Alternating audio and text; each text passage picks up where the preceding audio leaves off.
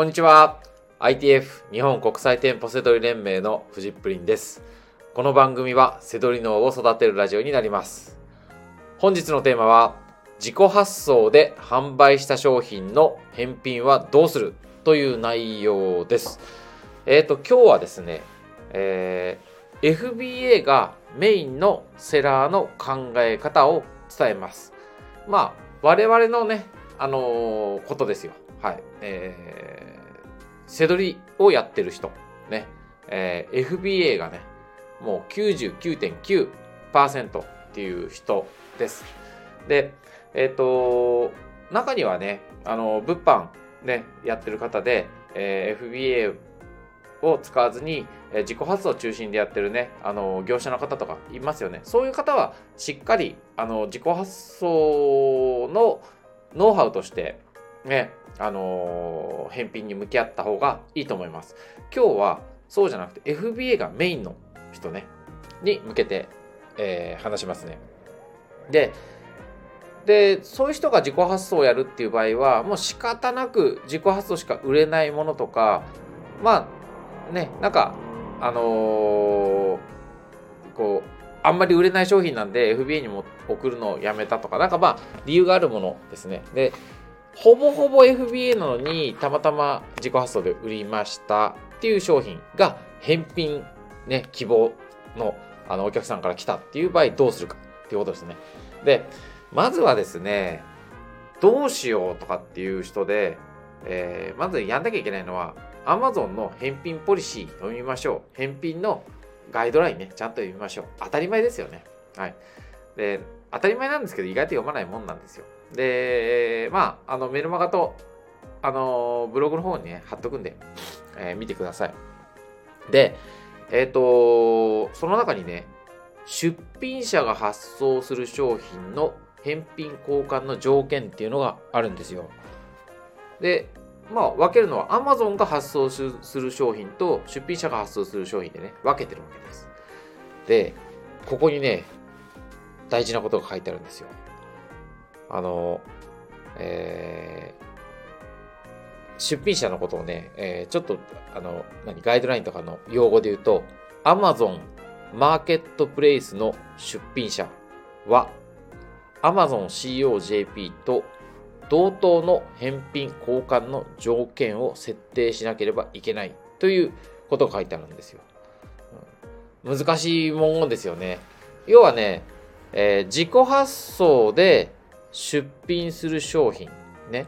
それは Amazon COJP と同等の返品交換ってことは、要は FBA の商品と同じだけのクオリティのサービスをしなさいという決まりなんですよ。ね。そこまでいいじゃないですか。まあ、言ってることは正しいなと思うわけですよ。で、で、今度、返品にななりました。で、どうするか。で、困るのがね、返品別にいいですよ。受付のね。いいじゃないですか、別に。ね。どうぞどうぞって感じなんですけど、送料なんですよ。お客さんが我々のショップにってことは我々のね、まあ、家に送ってくるわけです。家に送ってくるまでの送料をどっちが負担するかって話じゃないですか。で、Amazon の Amazon COJP と同等ってことはですよ、まあ、開封した商品とか、お客さん都合の場合は、送料はそっちで持ってくださいっていうこともできるわけです。ね、別にそれだっていいんですよ。あの、ね、あの、何の規約の違反でも何でもない。ただし、お客さんの方が、いや、なんかこんなの送料そっちね、着払いで送らせよ、送らせてよっていう場合があるわけですよ。そこ。今日のね、テーマはそこ。返品の時の送料なんですよ。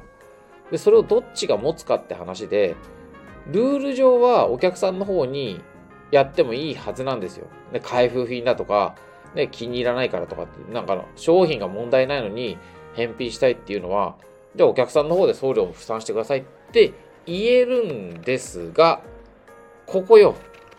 ここで、お客さんが、いやいや、なんか、この出品者、あの、送料持てとか言ってきて、なんかふざけてるんですけどとか言って Amazon に言ってこられちゃうとトラブルの原因になるんですよ。はい。で、ルール上はさっきも言った通り、Amazon のルール上も OK なんですけど、あの、購入者さんをね、お客様を守るルールがあるんですよ。Amazon に場合、Amazon の場合。Amazon マーケットプレイス保証っていう制度があって、これはね、自己発送の人ってね、あの、中にはわけわかんないです。あの、セルありますよね。僕もだって自己発送からなんか基本的に買わないですもん。やっぱり FBA とか Amazon 本体から買いますよね。で、自己発送で、なんかわけのわかんない業者、あの、返品したのに受け付けないとか、あの、お金払ったのに送ってこないとか、そういうわけのわかんない業者を守るための、お客さんを守るためのね、Amazon マーケットプレイス保証っていうのがあるんですよ。で、これね、これ適用されて、マーケットプレイス保証で文句言ってこられると、大概こっちがね、悪者になるんですよ。うん。だから、ここなんですよ。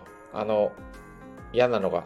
あの、大体ね、あの、ほ、ほぼほぼ FBA でやってて、へん、なんか自己発動でたまたま売って返品になりましたって言ったら、まあそんな本当に美みたいなもんじゃないですか。全体の割合から言ったら。で、そのことでね、なんか低評価つくとか、マーケットプレイス、プレイス保証のなんか違反とか、なんかその、ね、なんかあの規約がどうこうとかになってくると、で、それで Amazon になんか申し、申し立てしなきゃいけないとかになってくる。そっちの方がね、正直言ってめんどくさいです。はい。なので、自己発送で売って返品になることってそんなないと思うんですけど、その場合は、ルール上合ってるとかとは別に、めんどくさくな、なんか嫌だなと思ったら、もう着払いでいいですよとかって受け付けちゃうのも、全然一つのあの手段です。うん。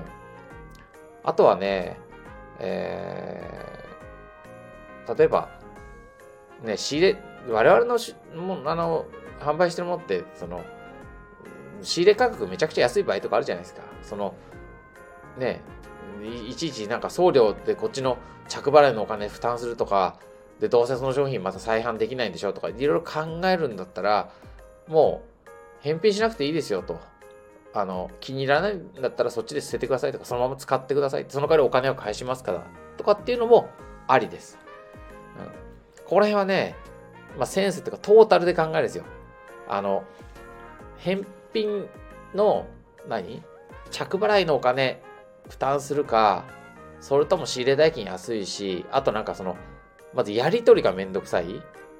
ね、そのなんか着払いで送ってもらってそれ確認してでまた連絡して返品ねあ返金しましたとかってやるのもだからいろいろねこっちも手間がかかるわけじゃないですかそういったこうお金のコストとあと手間を考えてトータルで考えて返品を受け付けた方がいいですねだからねあのあの今回ね、FBA がメインの我々と自己発想がメインの人とね、やり方が違うってのはそこ。自己発想の人で、そんななんか、ね、あの、しょっちゅう受け付けてたら、向こうね、本当商売にならないとかっていうのもあるかもしれない。ね、そしたらもうちょっとちゃんと、あそれはお客さんの都合なんだから、ね、送料はそっちで持ってくださいとかはっきり言うっていうのもありだと思うんですよ。でも、我々の場合ほとんど自己発想ない、ね、その中でたまたまなんかそういう返品になったとかって言ったら、そういった、こう、まあ、送料はいいから、なんかもう、あの、自己、あの、着払いで送ってくださいっていうのも